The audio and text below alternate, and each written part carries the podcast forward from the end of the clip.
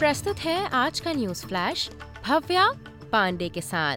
New south Wales सरकार ने राज्य की इंटरफेथ काउंसिल की बैठक की योजना की पुष्टि की है, क्योंकि फिलिस्तीनी और इजरायली समर्थकों द्वारा विरोध प्रदर्शन जारी है।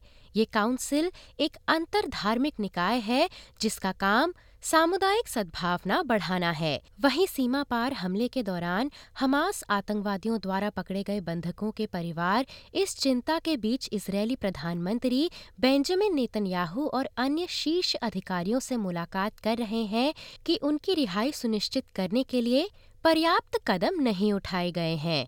सात अक्टूबर को गाजा पट्टी में लगभग 240 लोगों को बंदी बनाए जाने के बाद युद्ध कैबिनेट के साथ ये पहली ऐसी बैठक है। वहीं विक्टोरिया के मॉर्निंगटन पेनिनसुला के तट पर हवाई दुर्घटना की जाँच शुरू कर दी गई है, जिसमें कि एक पायलट और एक यात्री के मारे जाने की आशंका है। जाँच के साथ साथ मलबे और लोगों की बरामदी का अभियान पोर्ट फिलिप बे में जारी है। फेडरल शिक्षा मंत्री आज यानी कि 21 नवंबर को विश्वविद्यालय में यौन उत्पीड़न को खत्म करने के प्रयासों के बारे में बात करने के लिए अपने राज्य और क्षेत्रीय समक्षकों के साथ एक बैठक की अध्यक्षता करेंगे। विश्वविद्यालय प्रशासन पर कार्य समूह परिसरों में यौन उत्पीड़न और हरासमेंट को संबोधित करने पर विचार किया जाएगा, जिसका एक विचार एक स्वतंत्र राष्ट्रीय छात्र लोकपाल स्थापित करना है। वहीं वेस्टर्न ऑस्ट्रेलिया के शीर्ष पुलिस अधिकारी के बेटे को अपनी कार से कुचलकर जानलेवा हमला करने के आरोपी व्यक्ति को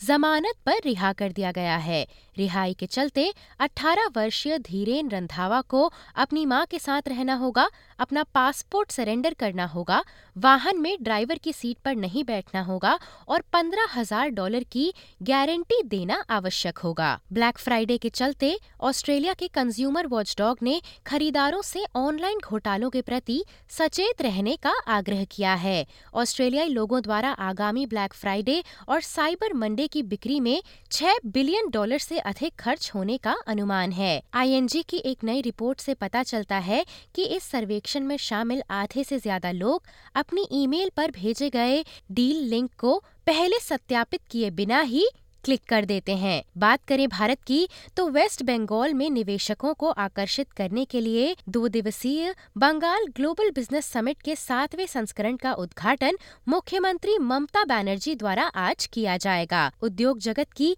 कई प्रमुख हस्तियाँ समेत 25 से अधिक देशों के कारोबारियों और कॉरपोरेट जगत के लीडर्स की इस समिट में भाग लेने की उम्मीद है। इसी के साथ आज के समाचार यहीं समाप्त होते हैं।